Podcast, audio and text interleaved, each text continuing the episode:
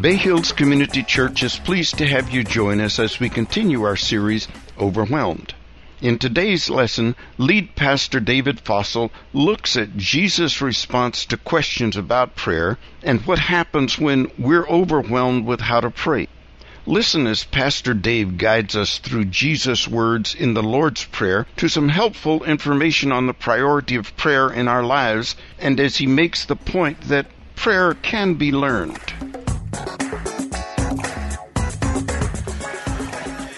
Go ahead and uh, grab your Bibles and turn to Luke chapter 11. If you grab one of the church Bibles, we're on page 725, Luke chapter 11. Grab the study guide that's in your program. Do, do, you ever have the sense that when you're praying, you're not entirely sure what to say? You're, you're not entirely sure if you're, you're saying the right things or what you're saying is appropriate or inappropriate. Do you ever get the sense where you start praying and after like about a minute or two, you don't, you don't know what else to say anymore? You know, as a pastor over the many years, uh, as I've talked to many Christians, I, I, get this feeling from a lot of us that while we know that prayer is important, we know it's an important characteristic of a lifelong follower of Jesus Christ, a lot of us, if we're honest, would go, yeah, I, I don't, I don't think I'm that good at praying. I, I'm not sure what to do. I'm not sure what to say. As we continue our series, we've got a couple weeks left of our series in the Gospel of Luke called Overwhelmed. I, I think it's been a really good series throughout this summer. Today we're going to talk about being overwhelmed with knowing how to pray or what to say during prayer. The book of Luke is packed with helpful stories and ideas on what to do. We're going to focus in on one little section in Luke chapter 11. It's actually a very famous section of the Bible because it's known as the Lord's Prayer. Uh, the problem is, very few of us actually read what Luke has to say about the Lord's Prayer because he gives the condensed Reader's Digest version. We kind of know and quote the Matthew version. You'll see it in a second. Matthew chapter 11, verse 1. You can follow along in your Bibles or follow along on the screen. Here's what it says, verse 1, chapter 11. It says, One day, uh, Jesus was praying in a certain place. When he finished, one of his disciples said to him, Lord, Teach us to pray just as John taught his disciples. Couple things that I want to point out to you just about this introductory verse heading into the prayer. The first thing is that I'm thinking, I don't know about you, but I'm thinking if there's anybody that doesn't have to pray, if there's anybody that's already holy enough, righteous enough, if there's somebody that already has a connection with God, they, prayer, they don't really need it. If, if there's anybody that that is true of, it's got to be Jesus. I mean, he doesn't really need to pray like we need to.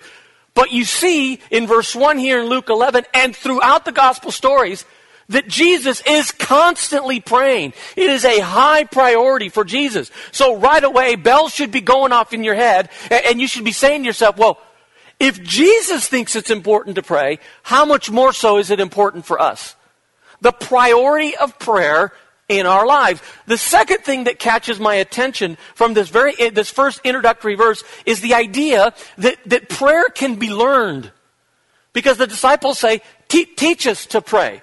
You know, most of the times, a lot of times in the, in the New Testament, we see Jesus going off to pray. But this verse seems to imply that he didn't do that. This verse seems to imply they're having croissants and breakfast, having a cup of coffee, cappuccino. Jesus is done and he just, you know, I'm going to I'm just going to be right here. I'm going to be praying for a second. He's done praying. They see him that he's done praying. The disciple comes running over, one of them, and says, Teach us to pray.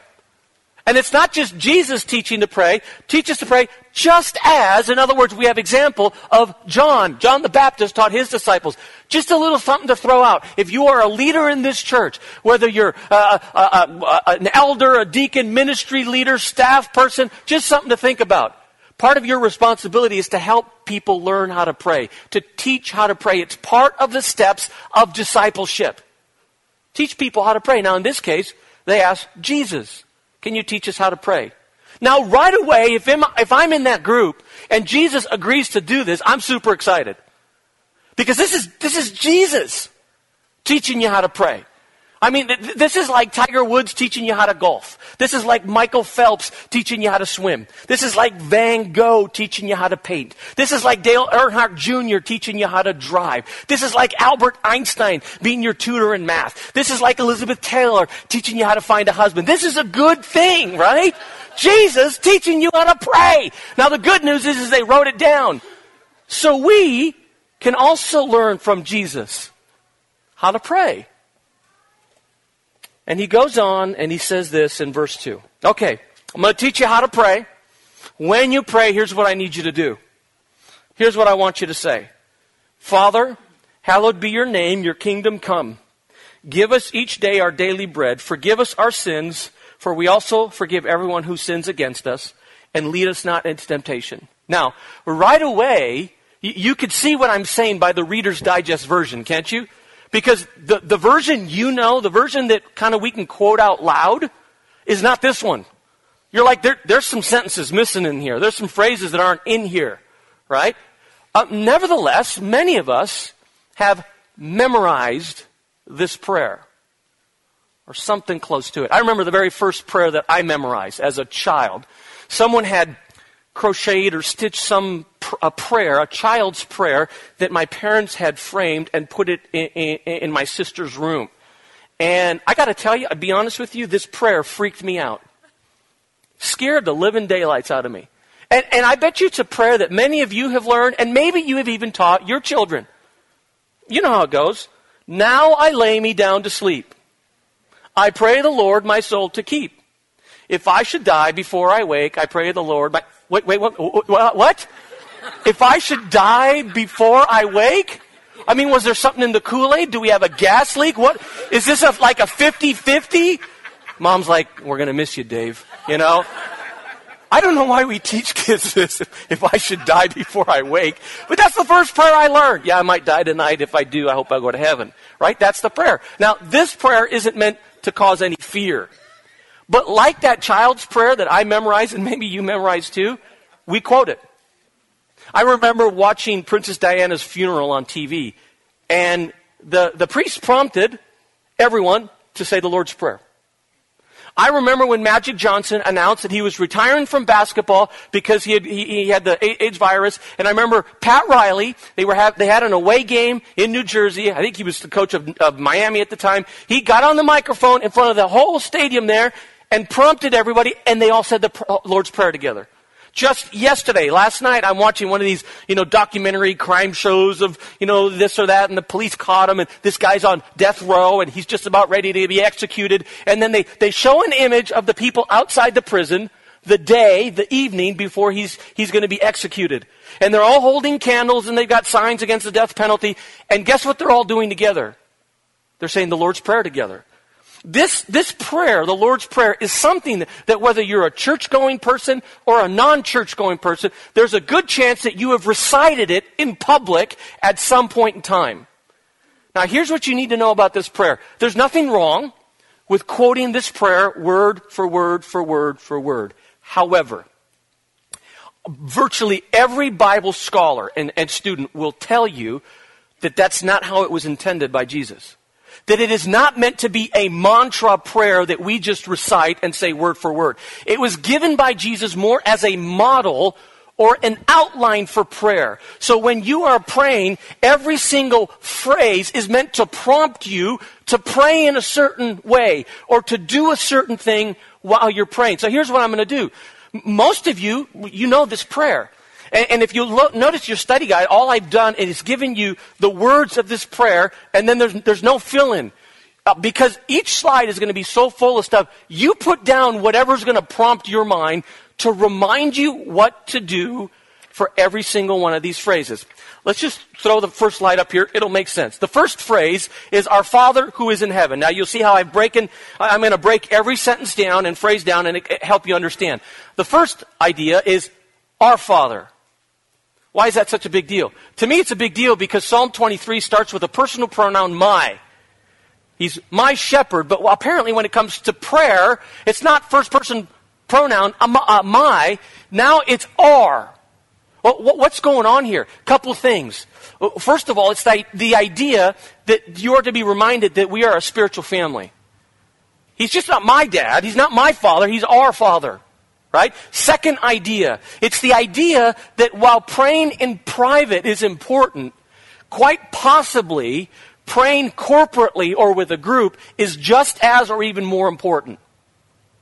This is a phrase you would say when you're with a group of Christians praying. By the way, it's one of the best ways you can learn how to pray. Think about how you learn how to cook. You, are with someone in the kitchen while they're cooking. How do you learn how to shoot jump shots? You go out and shoot jump shots with someone who's really good. Sometimes one of the best ways you can learn how to pray is just be with other people that are praying and listen and watch and observe what they do. Our Father, remember you are part of a spiritual family, that corporate prayer is important. I, I, grew up going to church during a day and age where we used to have Wednesday night prayer meeting. You guys remember Wednesday night prayer meeting? Wednesday night prayer meeting was pretty interesting though. There's a couple things. It was interesting. One thing about prayer meeting both annoyed me and entertained me. It, eh, it, eh, what annoyed me about Wednesday night prayer meeting was that we would spend the first four minutes with a song, then we would have 45 minutes of prayer requests, seven minutes of prayer, and then we would go. It wasn't a prayer meeting, it was a prayer request meeting. The very thing that annoyed me also entertained me, though the prayer requests. Now, this is me as a little boy, just sitting, listening to prayer requests. Do you guys remember that?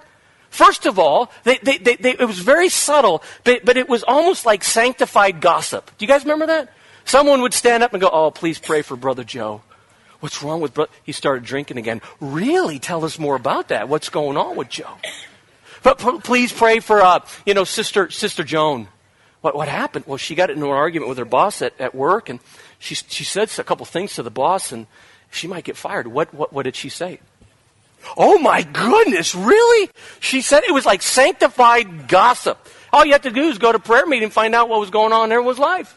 Right? Then there was, of course, that, that, that one person that would share prayer requests and go on and on and on. And poor pastor would try and get the microphone from, from, from normally, you know, for this person, and they, they wouldn't let go. And they would just go on. And, and what I did on vacation this summer, and it's not even the prayer request anymore. She just does so going somewhere else. But then the one thing that always entertained me was that one inappropriate prayer request. Remember, every single prayer meeting, there's one inappropriate prayer request. True story. 80, 89, 90 year old woman stands up and she says, uh, she says, please pray for my son. He has surgery next week. Pastor says, well, what, what's wrong? They're going to take out his prostitute gland. Excuse me. I think that's the prostrate gland. No, I'm pretty sure it's the prostitute gland. No, that may be another problem, but uh, just, of course, the prayer meeting is over, right? Somehow or another, we got to get back to corporate prayer in a way that we pray. Right? We did that at our last worship time here on a Wednesday. It was pretty neat. But R is the idea that you're part of a spiritual family and corporate prayer is important. Then our Father. Think about the options that it could have been. Could have been our Savior, could have been our Creator, could have been our King, but none of those are mentioned. Our Father. S- some of you know that the Greek there is the word Abba. Abba, which means in the Greek daddy. Not even father, but daddy. There are three people on this planet that call me dad or daddy my children. Um, and, and, you know, when I come home after a busy day at work, uh, when I'm in, in, a bunch of meetings or at church, when I come into the home, the, these three individuals, you know, when they see me come in the door, they don't start out and go, Almighty procreator of our family great sustainer and supreme ruler of the fossil household, we beseech thee and welcome thee. They don't say that. I want them to say that, but they don't say that. Normally, the first person I see when I walk in the house is my daughter Julia. She's on the couch. She's watching TV. Daddy! Daddy's home! You can't watch the big TV. I'm watching TV. You can't watch the big TV. But she greets me with Daddy. Eventually, the, uh, the older two kids, they don't normally call me Daddy anymore. They just call me Dad or old man, I need some money, or whatever, something like that, right? Nothing warms my heart more than the word dad. And I rather imagine our Heavenly Father feels the same way about you. When you come into His presence and say, Father, Now, let me just say something. I'm going to take you on just a little tangent, and I'm going to do it because there's enough people that have said it to me over the years. Is some of you have said, you know, that this phrase of our father is something I struggle with because my father was not a good dad. He was actually hurtful to me. And so there's this, this issue that I'm kind of internally struggling with. And I, I, I don't have any trick for you. I just want to say you have to, in a mature fashion, put that to the side and make a distinction between an earthly father and a perfect heavenly father. You know, it's the, it's the idea that, you know, you don't stop going to restaurants because you went to one restaurant and got food poisoning there. So, so just make that distinction. Some our earthly dads and fathers, some of them didn't do a very good job, and some of them were hurtful. But this is our heavenly Father that is perfect. The idea is that you can have a close, intimate relationship with Him, a healthy, mature relationship with Him. Now, I got to tell you, you can't call Him Dad until you've done one thing, until you've accepted His Son Jesus as your Savior. That's what the Bible says. So you got to make sure you could say, or you're part of a, a spiritual family, Father. Uh, he's my dad because of what Jesus has done for me in that acceptance. Our Father who is in heaven. That seems like a long way away, doesn't it? Heaven? I mean, that seems like it's saying like in a far, far galaxy, you know, many moons away, you know, I don't know what time zone heaven it's in, but it's got to be like Australia or something. It's a long way away. You know, hopefully he'll hear me. The problem with the English translation is that it's completely the opposite of what the Greek says. The Greek word heaven literally means the air we breathe. So Jesus is teaching when you pray, know that God is closer to you than the breath you take into your lungs. I don't know about you, but I want that kind of God that's right next to me. He's not in some galaxy, galaxy far away. He's right next to me. What does this phrase prompt you to do? Make sure I'm connected to a spiritual family. Make sure that I pray corporately or with other individuals.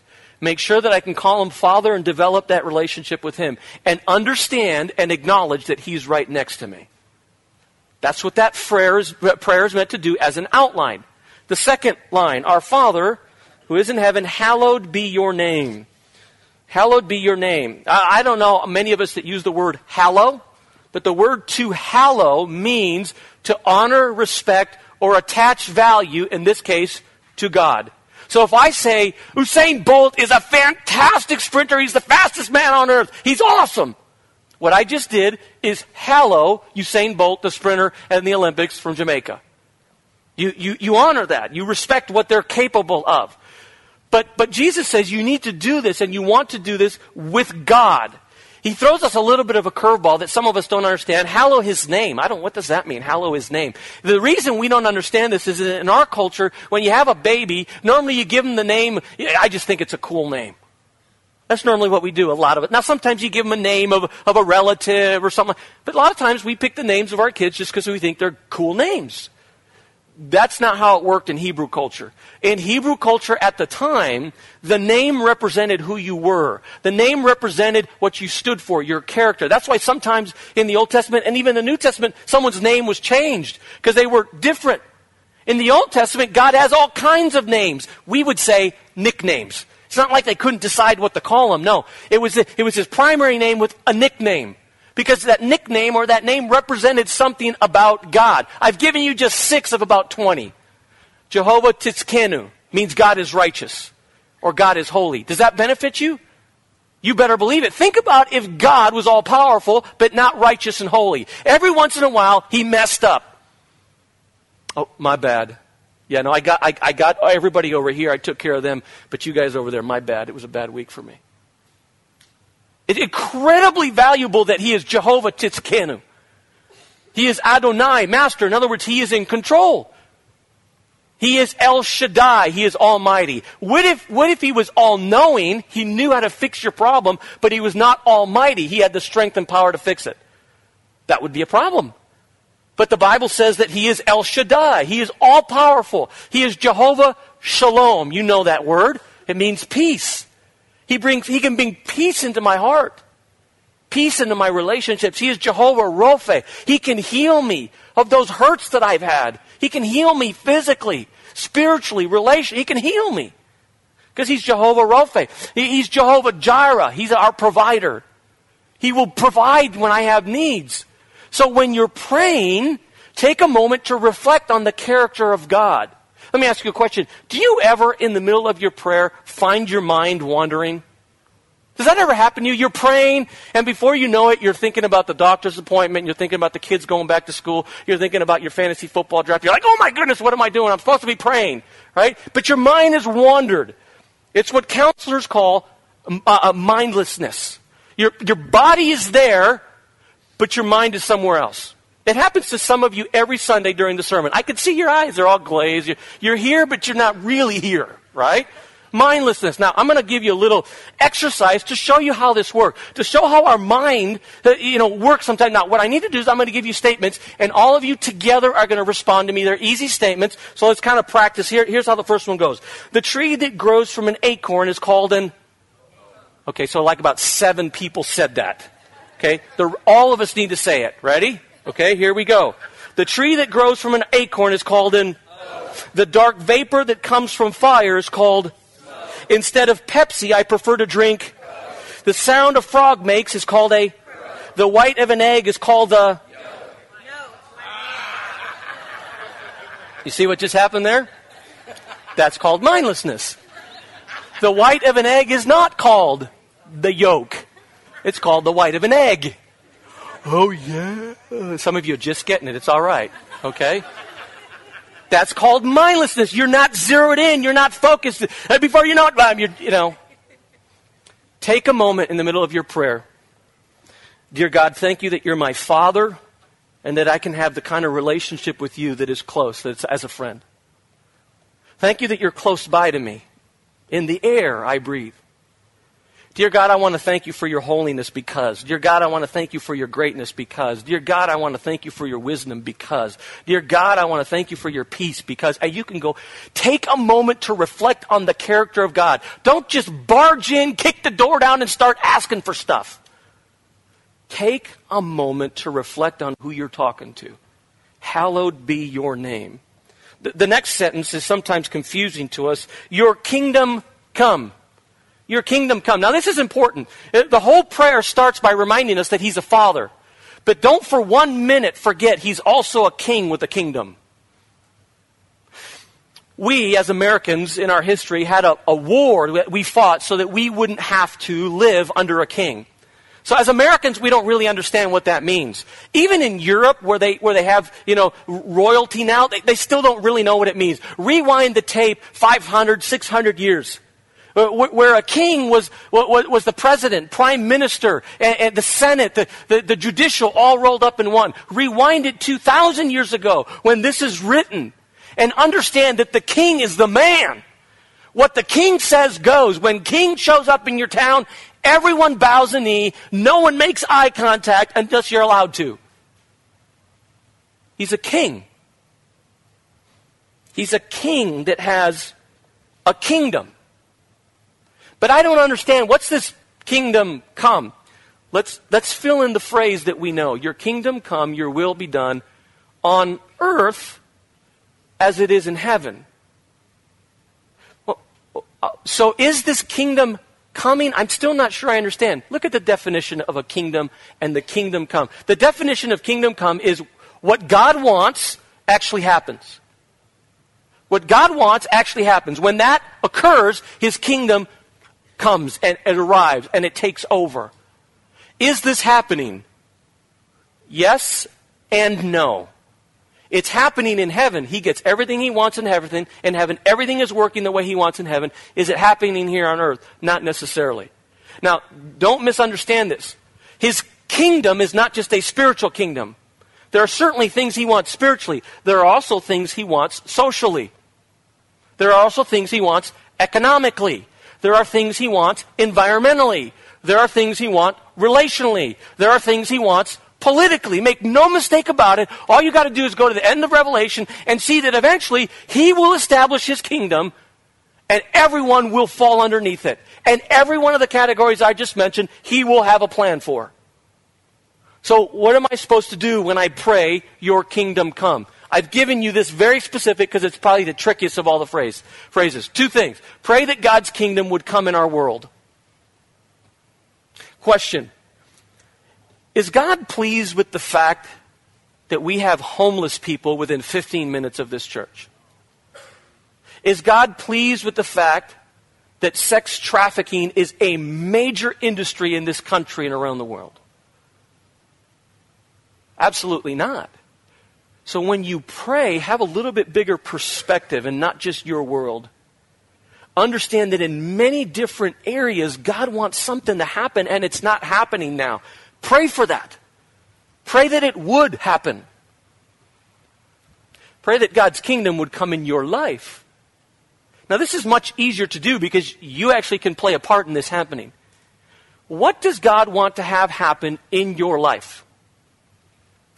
Think about that. Dear God, you know that one area I haven't given to you? I pray that your kingdom would come in that relationship at my home and family. I pray that your kingdom would come in my finances. I pray that your kingdom would come in how I handle myself at work. What you're asking for is what you want, God, I want as well. Your kingdom come. Some of us think of prayer as a fire extinguisher. We just pull it out when there's a fire, in an emergency. Some of us think of prayer as a magic wand. You know, God's our genie and he does tricks for us. Some of us think of, of prayer oh, like we have a shopping cart, we're at the supermarket, and we're just getting stuff that we want. Right? Some of us think of prayer as a tug of war. I'm pulling against God, and you know, I'm gonna get it out of him. Don't think of it as that. Think of prayer like we are all officials working for the king in his in the palace. And our job collectively is to bring about what our king wants. His kingdom come. What do you want, king? What do you want? Because whatever you want, I want. And I'm going to try and make it happen. Your kingdom come. The next one we're pretty good at. Give us today or each day our daily bread. Uh, we, we go through this so quickly, we don't really think about this, but, but give. Give. It, it, what, it, what it reminds us of is that not only is it okay to ask for stuff, but God expects you to ask for stuff. My guess is that every single one of us here has needs. Now, our needs may not be for bread, frankly. Because my guess is that uh, no one here showed up hungry. And if you did, you came a couple minutes early and got a donut. Very few of us don't have enough to feed ourselves. In the context of when this was said, that was the case. They didn't even have food for, for mañana. Okay? Give me food for today. But ask for stuff. Ask for stuff. There's that old story about this guy who's getting a tour of heaven. He gets to heaven, they're walking him around the, you know, the dining hall, or working him around, walking around the, the, the worship center, they're taking him to the, to, you know, the castles and everywhere everyone lives, and then they take him to this massive warehouse. And they're walking around, and there's all these big parcels and gifts.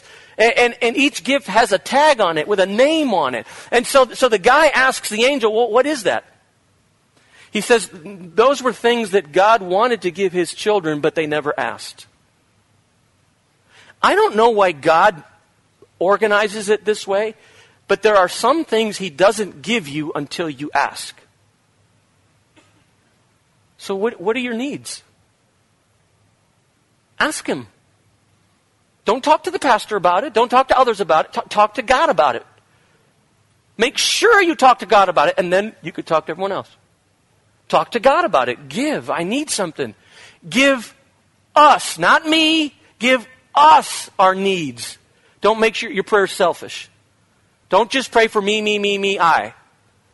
Make sure you, you pick up your head and notice there are other brothers and sisters in Christ that have needs. Uh, make sure you notice your neighbors and coworkers that have needs. Uh, one thing we should all be praying for is the people of Iran that just went through this horrible earthquake and what they're going through. Pick up your head, look at the newspaper. The newspaper itself can be a prayer guide for you. Pray for others. Not just me, but us. Give us today our daily bread. Why not monthly? Why not, God, can you just take care of me for the next quarter? Why is that? Now, as human beings, we should plan for next month. We should plan for next year. But when talking to God, He gives us this outline of ask for daily needs.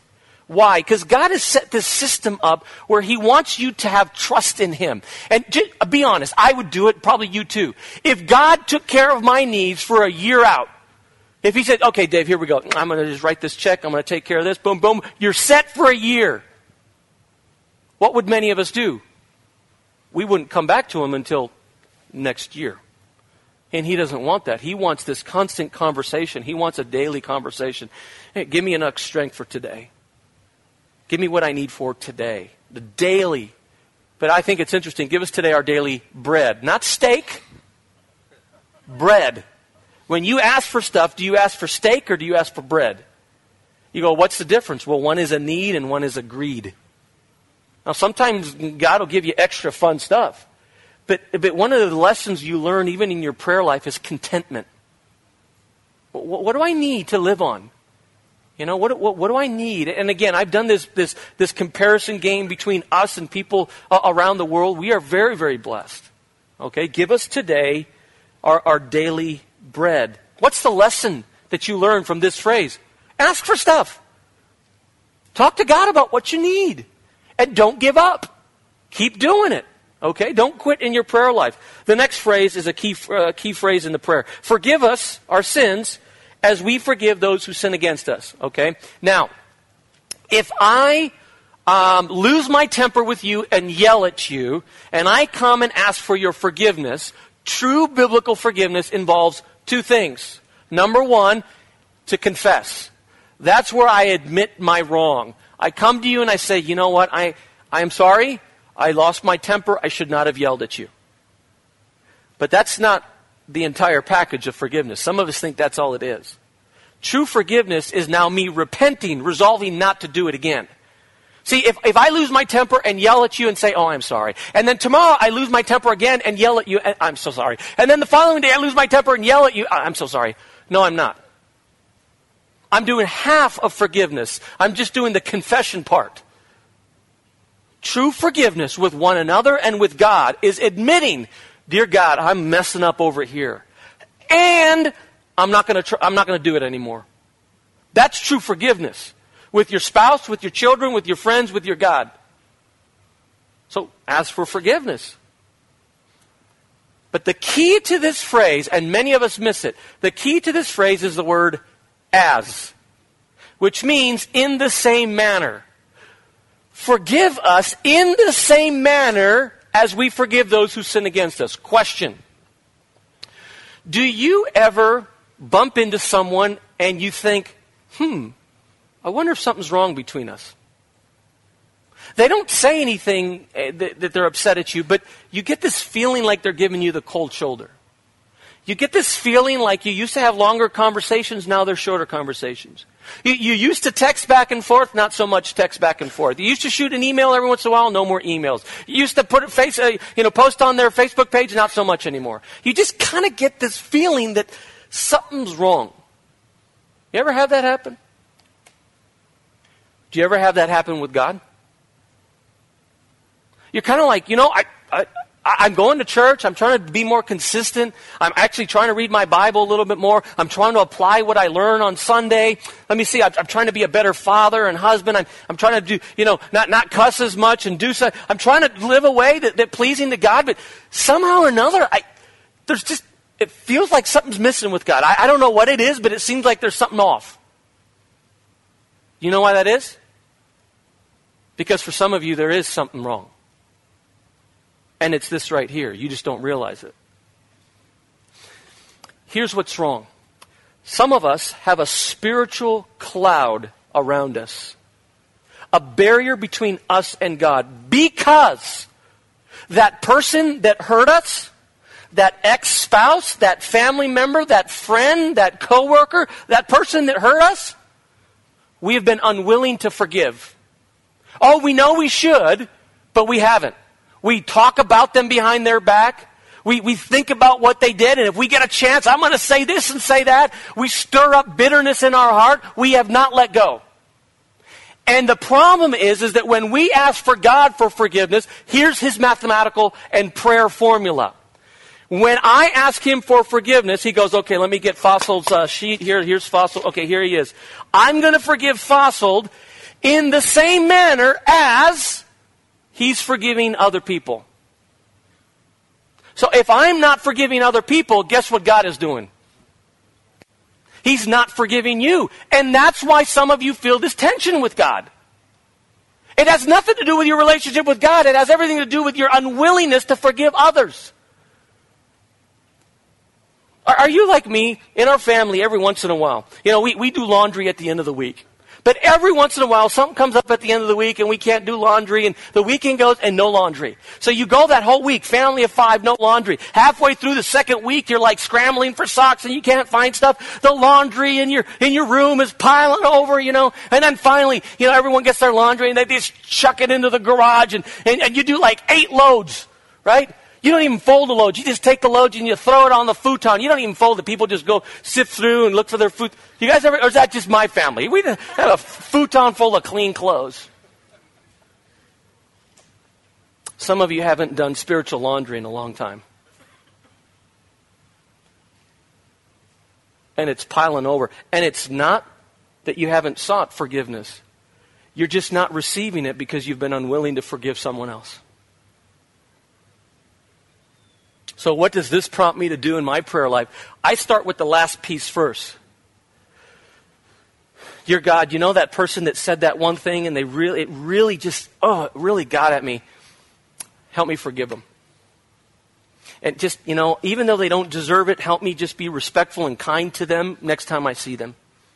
Heavenly Father, I'm just, I know I'm going to let you even up the score, God. I know that you are a just God and you'll take care of the situation, but I want to be right with you, so help me forgive them. Step one. Step two, dear God, you know that time I lost my temper and I said those things I shouldn't said? Forgive me for that.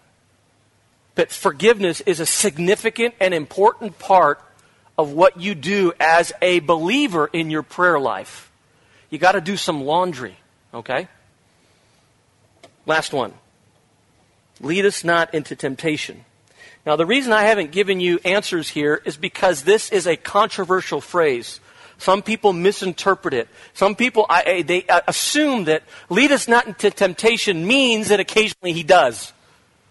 In other words, occasionally God hangs a carrot right there to see if, you know, see what you're going to do. Every once in a while, God puts you on a boat to Temptation Island, see if you're strong enough to resist. Is that what he does? Because that's what that seems to imply. And then some of us that kind of know our Bibles, like, I remember somewhere else that it says that God doesn't do that. But this verse seems to imply it. Let me show you what I mean. Let's put the next slide up there. Luke chapter 11 at the top is what we just read. James chapter 1 verse 13. When tempted, no one should say, God is tempting me. For God cannot be tempted by evil. Here it comes. Nor does God tempt anyone. So which one is right? Is Luke 11 right? That God occasionally leads us into temptation? Or is James 1 right? He doesn't tempt us. Because I, I, don't understand. Because they seem to be teaching different things. Here's the key to understanding how God and Satan uses this idea of temptation. It's to understand the Greek word. The Greek word is the word peirasmos. Now the word peirasmos means trial. It's the same word in Luke 11:4 as it is in James 1:13. It means trial, but the way we translate it into English is based upon whether it's Satan doing the trial or it's God doing the trial. Let me explain to you what I mean. Let's put the last slide up there before we wrap up. Satan takes a peirasmos, a trial in your life. He takes a problem in your life. He takes an issue in your life. And what he tries to do with peirasmos is he tries to tempt you to sin against God. Think about the last time you sinned. A lot of times we sin when our life is falling apart in an area and we're like, oh, this, this is horrible. And we cut corners morally to get out of it. God, uh, Satan does that to a lot of us. He uses peirasmos, problems, trials, to get us to sin against God. God uses the same peirasmos trials differently. He uses them to test us in order to strengthen our faith. And some of us will think about, what, what, what, what we've gone through in the past, and we realize, you know, I, I did handle that pretty well. And I came out of it a stronger Christian. Same word, one issue. How will you handle your peirasmos, your trial? So, what does this prompt you to pray? Well, think about the issue you're going through right now. Think about the problem you're going through right now. Whatever it is, dear God, give me the wisdom to, to know which way is the right way? I, I don't know. And, and, then, and then when, you, when you tell me, give me the courage and the self discipline to do the right thing. Because I want to come out of it with my faith strengthened. I don't want to come out of it having to confess sin because, because I, I was tempted and fell. Same word, same issue, different issues. When you pray, say, Father. Make sure you have an intimate and a close relationship with Him. When you pray, hallow the name of God. Reflect on His character, who He is, and the value and the benefit that is to you. Ask that His kingdom come in this world, in our country, and in your life. When you pray, bring your needs to Him and ask for bread, not for steak. When you pray, make sure you do some spiritual laundry. Make sure you ask for forgiveness and make sure you give forgiveness. And when you pray, think about the issue, the trial, the problem you're going through, that God would give you wisdom and courage to do what is right and what is honorable. Let's pray. Dear Heavenly Father, what a privilege it is to come into your presence. Knowing that not all followers of yours have had that opportunity over the years. In the Old Testament, the only one that could talk to you was the priest, the high priest. Just a couple days a year when he would go into the Holy of Holies chambers and communicate to you. But because of what Jesus did on the cross, every single one of us has the opportunity to go into your throne room, to talk to you, to bring our requests to you, however small they are. Father, what a privilege it is to talk to you. And yet, many of us would admit that we're, we haven't maybe focused on, on this thing called prayer. We haven't worked on this thing called prayer, but we want to get better at it. We want to get better at it individually. We want to get better at it as a church. So, Father, I pray that you would help each of us do that.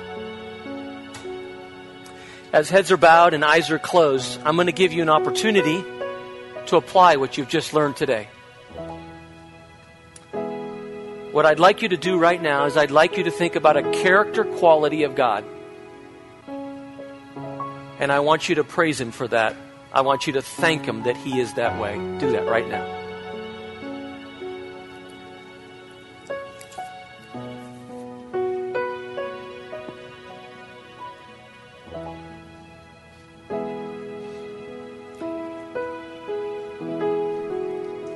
I'd like you to take a moment right now and I want you to think about something that God wants.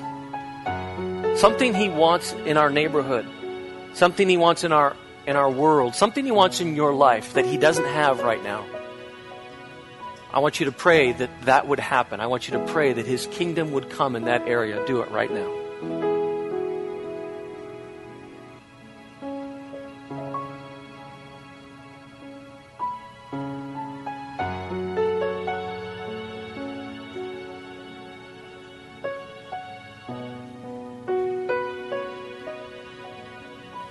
I want you to think about a need that you have. I want you to think about a problem you need solved. I want you to think about a decision you need to make. You're not sure what, what to do. And I want you to take a couple moments and talk to God about it. And ask Him what you should do. Take a moment and do it right now.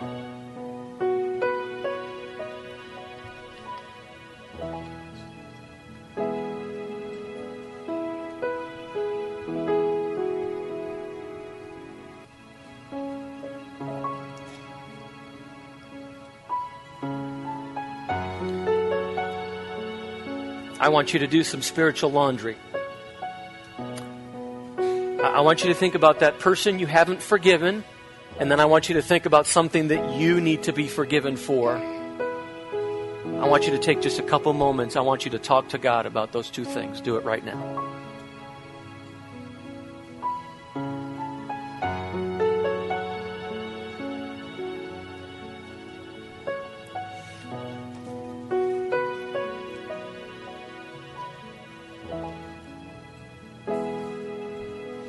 Want you to think about a problem and a trial in your life right now.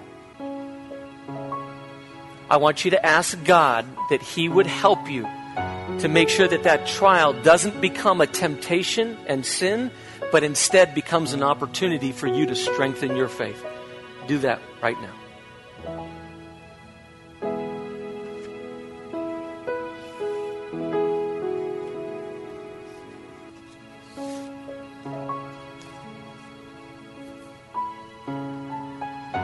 Got up early one morning and rushed right into the day. I had so much to accomplish that I didn't have time to pray. Problems just tumbled about me and heavier came each task. Why doesn't God help me? I wondered. He answered, You didn't ask.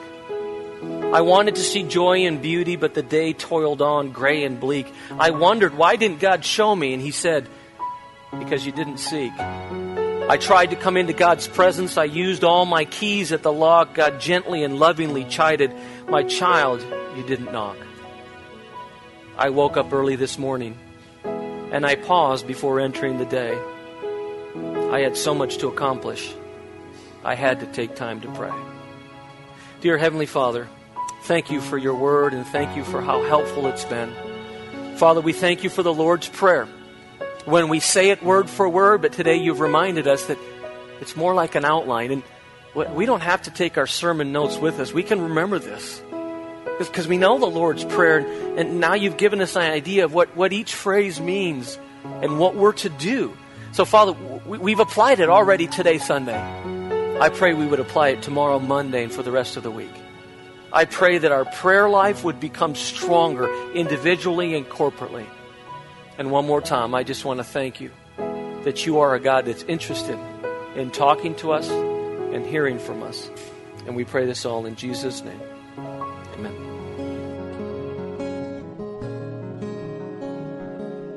It's our hope that today's podcast has enriched your life and answered questions you may have had.